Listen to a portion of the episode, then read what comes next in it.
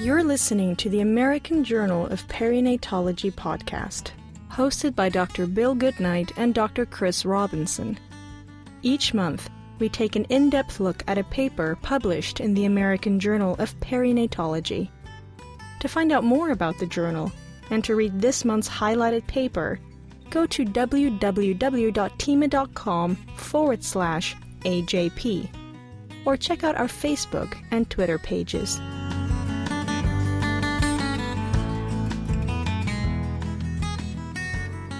It is my privilege today to introduce Dr. Sarah Dotters Katz, Assistant Professor in Maternal Fetal Medicine and Director of Undergraduate Medical Education in Obstetrics and Gynecology at Duke University, who will present their manuscript on behalf of her co authors. Dr. Dotters Katz study is entitled Resident Education in Complex Obstetric Procedures Are We Adequately Preparing Tomorrow's Obstetricians? The primary outcome for this study was the comfort level with performing the procedure after residency. Among fourth year residents, a case control analysis was completed as well, comparing those comfortable with those uncomfortable with performing the complex procedures to identify any factors that could be associated with not being prepared to perform those procedures. Overall, 417 responses were obtained. 88% of the respondents were female, 74% were from academic programs, and 62% were planning to practice obstetrics after residency. And the respondents were evenly divided between the year of training. The primary outcome of resident experience as a primary surgeon with complex obstetric procedures among PGY4 residents ranged from comfort levels of 45% for breech vaginal delivery to 99% to 100% with vacuum assisted vaginal delivery, third degree perineal repair, and cesarean delivery on a BMI greater than 50. Importantly, 71% of PGY4 residents had experience as the primary surgeon with breech extraction of the second twin, and 45% reported experience as the primary surgeon with breech singleton vaginal delivery. Among PGY4 residents who felt comfortable performing complex obstetric procedures after residency, comfort level ranged from 26% to 100%. The lowest levels of comfort performing procedures post residency were found in breech vaginal delivery at 26%, breech extraction of second twin at 72%, and forceps assisted vaginal delivery at 60%. 100% of residents responded that they would offer any type of operative vaginal delivery following residency. 99% of residents would offer cesarean delivery on BMI over 50 after residency, but only 67% reported that they would offer cesarean hysterectomy after residency. Overall, the authors concluded that many graduating OBGYN residents may not be comfortable with some complex obstetric procedures, specifically breech deliveries, fourth degree repairs, and cesarean hysterectomy. Dr. Dotters Katz, welcome and thank you for joining us today. Thanks for letting me be here. I'm really excited. We were very interested in your manuscript. Can you tell us what some of your motivations were for doing this investigation? Yeah, absolutely. So I, this manuscript kind of came from a couple, or this study came from a couple different places. First, I think research always inspires more research. So I actually came came up with this idea when I was doing a literature review for a different study, and I found a really interesting similar study done about urogynecologic procedures and resident comfort with urogyne. And I thought, gosh, what about MFM or what about complex OB? And so I um, started to think about it from that perspective. And then I started to kind of reflect on my own experience and that of my peers as residents and realized that I left residency never having done a breech extraction of a second twin or seen a vaginal breech delivery, even coming from a very strong academic institution. And sort of felt like recognize that if, you know, me, someone who was interested in MFM, was having these experiences, I was just really curious what my peers across the country were having. And it seemed like there wasn't, this data didn't really exist. Do you know of any data that exists, uh, uh, or or anybody that's done this sort of work in in people that are out in practice, and you know what their what their feelings are years out so, from residency? That is a great question. There, um, I couldn't really find any data on sort of the existing populations that was purely research wise. There's a there's definitely a lot of editorials that have gotten published about sort of an older generation of providers who feel very comfortable with a lot of these procedures, and then a emerging generation of providers who have a much lower comfort level with specifically looking at operative vaginal deliveries and breech deliveries. There's also a nice study that was done of MFM fellows which I think is a little bit of a biased group because they're people who knew they were choosing to do just OB, kind of looking at their comfort level with complex obstetric procedures. But I haven't seen anything specifically surveying providers out in practice. So, how would you summarize your main or specific aims for for this study? So, I think our first goal, our first aim was to really just understand what is the resident experience with sort of what we deemed complex obstetric procedure or surgical obstetrics. And we included that to be operative vaginal deliveries, both forceps and vacuums, breech deliveries, including vaginal singleton breech and breech extraction of a second twin, third and fourth degree repairs, and cesarean hysterectomies. So we wanted to understand like are residents getting these opportunities? Are they getting are they becoming the primary surgeon?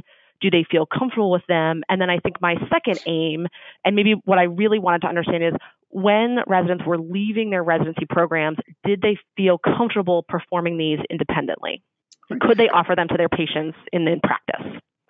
Excellent. How did you pick those as the as as those important obstetric procedures? How did you select those the ones you listed? Well, we did it a couple of ways all OBGYN residencies are now using something called ACGME milestones. And the ACGME is the accreditation body for all of graduate medical education.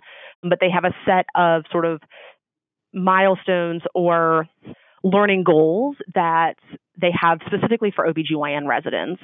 And those are all part of the OBGYN milestone. So all of those are included within kind of the obstetric technical skills part of the milestones. And then additionally, the CREOGS, which is the Council for Resident Education in Obstetrics and Gynecology, also listed those as procedures where graduating residents, both those planning to pursue fellowships, meaning non obstetric or obstetric fellowships, and those planning to enter practice directly, should be able to understand and perform independently. So, both to be in a milestone program and the core procedures the the idea is the end of the four year right. program that those graduating should be able to independently perform these procedures. Correct. Those are the two the the CREOG objectives and the ACGME milestones are kind of the two different ways that or two different sets of standards that residents are held to as they graduate. Do you, do you know if ACGME or CREOG have data on sort of baseline numbers that are associated with competency or or how they measure that competency or is it is it sort of a self-reported level of competency? So ACGME requires residents to collect case numbers. However they only collect case numbers in operative vaginal deliveries as far as kind of these specific categories. They don't collect numbers about third and fourth degree repairs and they don't collect numbers about breech or cesarean hysterectomies However, those numbers are not publicly available. So as an individual doing research, it's very, very challenging to allow to have program directors release those numbers on an individual level. In order to be considered have adequate operative vaginal deliveries, the requirement is 15 by the time you graduate to be the primary surgeon on 15 operative vaginal deliveries. But there is not there aren't specific numbers for any of the other procedures, and residents aren't recording those specifically. Gotcha. Um, and then the other thing I just wanted to point out is that we don't really know what the number to achieve competency is. We have set 15 for operative vaginal deliveries as sort of what you need to have done to graduate, so to say, but I think competency is challenging to define across individuals. One person may need to do it 20 times, another may have really good technical skills and only need to do it eight times or nine times. Gotcha. And then your the the main outcome in this study was just self-reported feeling comfortable that they would be able to to do this procedure on their own. Yes, and and that is not necessarily competency. And I think one of the challenges is that and I can speak to this personally, people might have said, "Oh, Sarah is competent to do this procedure," but if I didn't feel confident that I could do that procedure, I wouldn't have performed it even if my residency had deemed me competent.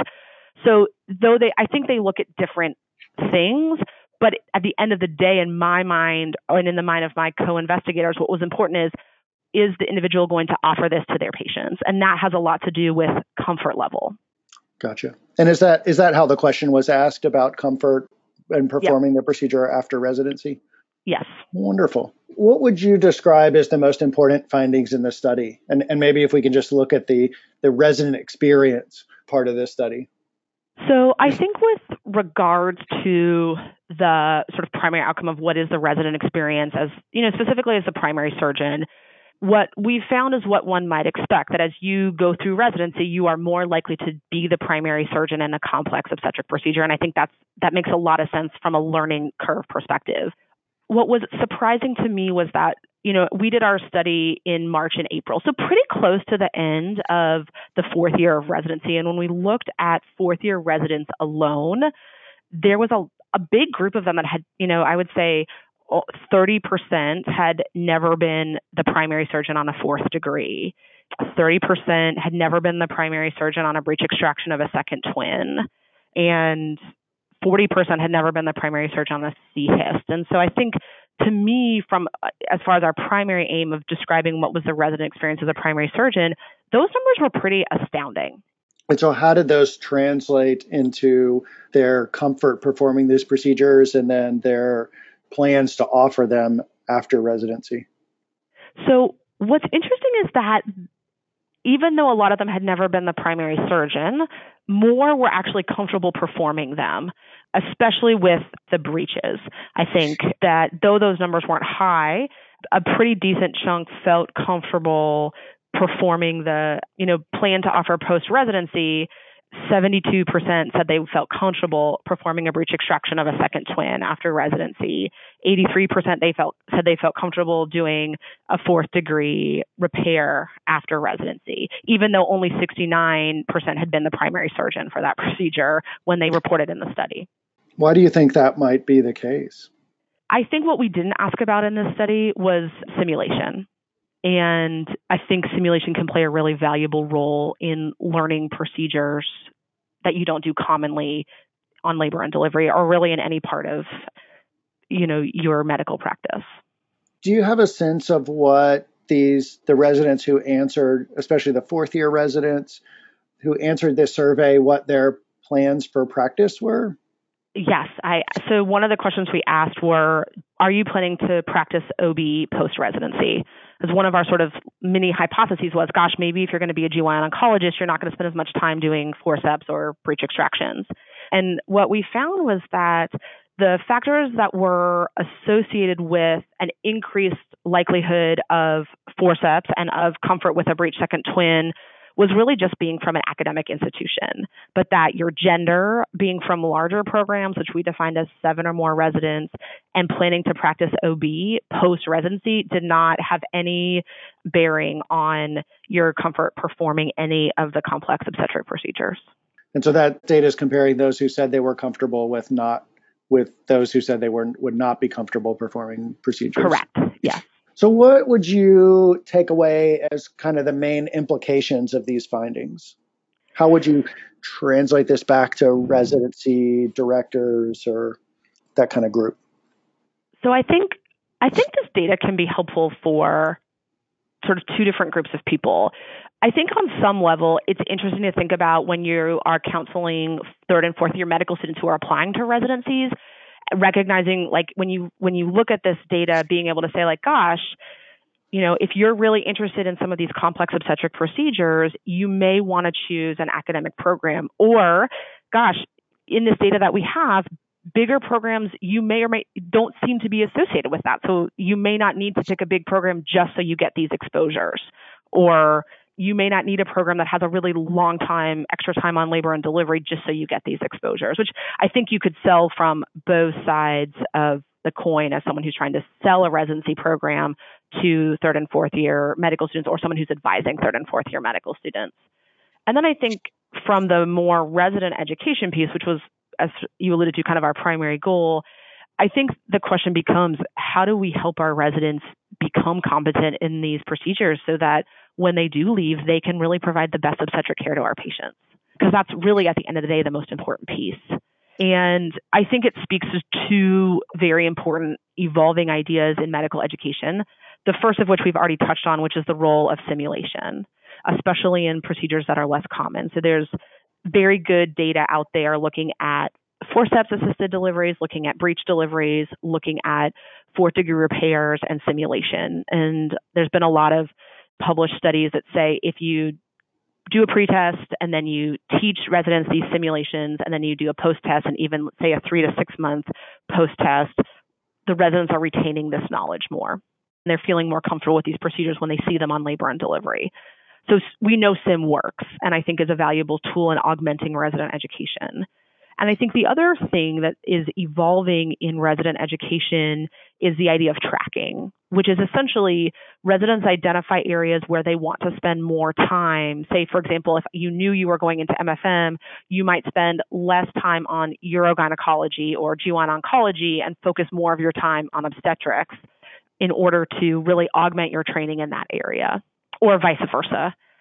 And that is something that is kind of a very hot topic in the OBGYN residency academic world. No one really knows the best way to do that. So you were asking about the AC GME milestones program, the core, the CREOG core performance procedure. So the goal or the expectations from those programs would be that this resident comfort in your PGY4 for offering the procedure post residency should have been 100% in in all of these. Would that be fair to kind of say that that's kind of the goal for ACGME? I would say that based on my read of the CREOG objectives and the ACGME milestones, yes, that would be that's the way that I interpreted them. Do we have any information, or do you know information about historically? You know, a decade ago or, or two decades ago, were we closer to that goal of that 100%? Or, you know, is this changing or is this kind of what it's been for forever? I think anecdotally, providers would say that it's changing, but I don't know of true data. I think one one aspect that's changing is as we do more minimally invasive surgery on the gynecologic side, it builds a whole new set of skills. But a lot of obstetrics is really open. And I don't know the impact of the loss of the open skills on obstetric skills. Because I think when we did a lot of cases open, that really built a whole surgical skill set that's very different from a minimally invasive skill set. And I don't know that the minimally invasive skill set really translates into a lot of the skills you need for complex obstetrics. I think that's a yeah, good go point. And seeing your differences in your difference between residents being the primary surgeon identifying fewer as the primary surgeon, but having a higher level of level of competence is that there is some overlap in in these procedures. If you do a lot of urogynecology, then right. then a fourth degree perineal laceration repair probably isn't that that big of a difference. And so I I, I think your simulation is spot on, but some of it may translate. And, and I think your point is to, to are we shifting our gynecology work to maybe missing out in the OBOR as well? I also think that in the medical legal state that we have, especially in some of the more litigious parts of the country, people are doing a lot less operative vaginal deliveries and a lot less vaginal deliveries of twins. And when you're a learner in those areas, if you're, you know, the people teaching you aren't doing them, then you don't learn them. And I don't, I don't know the solution to that, but I, I do think that is something that is definitely impacting how much of the opportunities to, to learn the procedures. So you mentioned that some of the ways to improve these competencies would be simulation, and, and, and there's good data behind that. Do you have other suggestions as to way to improve these competencies? I, I do think that there's some value to the idea of tracking that if you spend more time on L&D, you're likely to do more of these things. And so having more exposure to them as a resident may then increase your confidence and competence. That's sort of the other, you know, solution that kind of comes to mind. I think one area and that then, might have been interesting would be to ask, you know, in the residents who are leaving, is there anticipation that they will have mentors in whatever group that they're joining mm. and and and so would they be able to to if they don't feel 100% comfortable offering this alone? Could they offer it with backup with their group? You know junior surgeons yeah. often operate with a second with a more senior surgeon. You know obstetrics is a lifelong learning thing. So or medicine is a lifelong learning. The, the more i do the less i think i know. Maybe do we shift some of this to mentoring after they're out in practice? Yeah, I, I think that's a great point. So many of my colleagues who went out into general practice, like you said, on their gynecologic procedures, co-scrubbed with senior attendings, and I, I, I haven't seen that practice mirrored on the obstetric side of things. Maybe because of the hours, hard to know, but it's a great way, I think, to continue to evolve your obstetric skills after after your training formally ends. And your study may be very important in helping educate groups that are hiring new docs the kind of support that they might need to mentor their more junior faculty and, and, and maybe you know, maybe just tossing somebody out and, and, and doing all this is, is probably not the best way to go. And so, so that may just be a way that you have to structure the, the practice for having new residents come in. Yeah. What would you describe as some of the limitations in, in your study or, wow, I wish we could have for your study? I mean, I, I think by far our biggest limitation is our response rate. The way that these sort of studies of residents most commonly occur is that there's a list serve that includes all of the residency coordinators or the residency program managers. And so the way that residents most commonly receive these surveys is you know, the primary investigator sends it to the list serve, and then it is on the responsibility of the coordinator to then send it out to all of their residents. And so it's very challenging to get a denominator of how many residents actually receive the survey. But, you know, if you assume that every coordinator sent it to every resident in the country, our response rate is 8%, which is pretty dismal as surveys go. Yeah, I was sort of struck by I think it was 62% said that they were not going to practice obstetrics. I, I, was struck from that in a couple of ways. Like one sort of raises eyebrows at the population when, when we're looking at competency in obstetric procedures, but also, wow, more than half OBGYN residents were not going to practice obstetrics. I thought that was I think striking. it's 40. So 62 is the plan to practice OB. Oh, to practice. So, okay. 40%. But still, 38% is a high number of people. I mean, you know, I do think that I had 75% of respondents came from academic programs, and probably a lot of the non obstetric people are those pursuing gynecologic subspecialty fellowships. So that is a large number. But I also think it's important to recognize that, you know, when you finish your OBGYN residency, whether you are going into MFM and never going to do another laparoscopy or going into gynonc and never going to catch another baby, you're still expected to be competent in general obstetrics and gynecology. And when you go and you sit for your boards, they expect you to be able to do those things, even if you're not currently practicing them in your practice. So, what's next? Do you have another study, another another thought or idea? Well, you know, I am very much interested in, as a maternal fetal medicine specialist, what role MFM fellows play in the education of residents and how having MFM fellows impacts kind of the resident perception and the resident experience. And so, you know, in our study, having fellows did not change your comfort level with any of the wasn't different between the residents who felt competent and the residents who didn't. But as a student, when you pick a residency program, there's sort of this myth that if you go to a place with fellows, they're going to steal all your procedures. Or is it a myth? We don't really know. And so I think my next step, my next question is really looking at what role do MFM fellows play in this whole web of complex obstetrics and of obstetric procedures and how do how do they augment resident education or how do they detract from it? So that's my next question that I'm really interested in.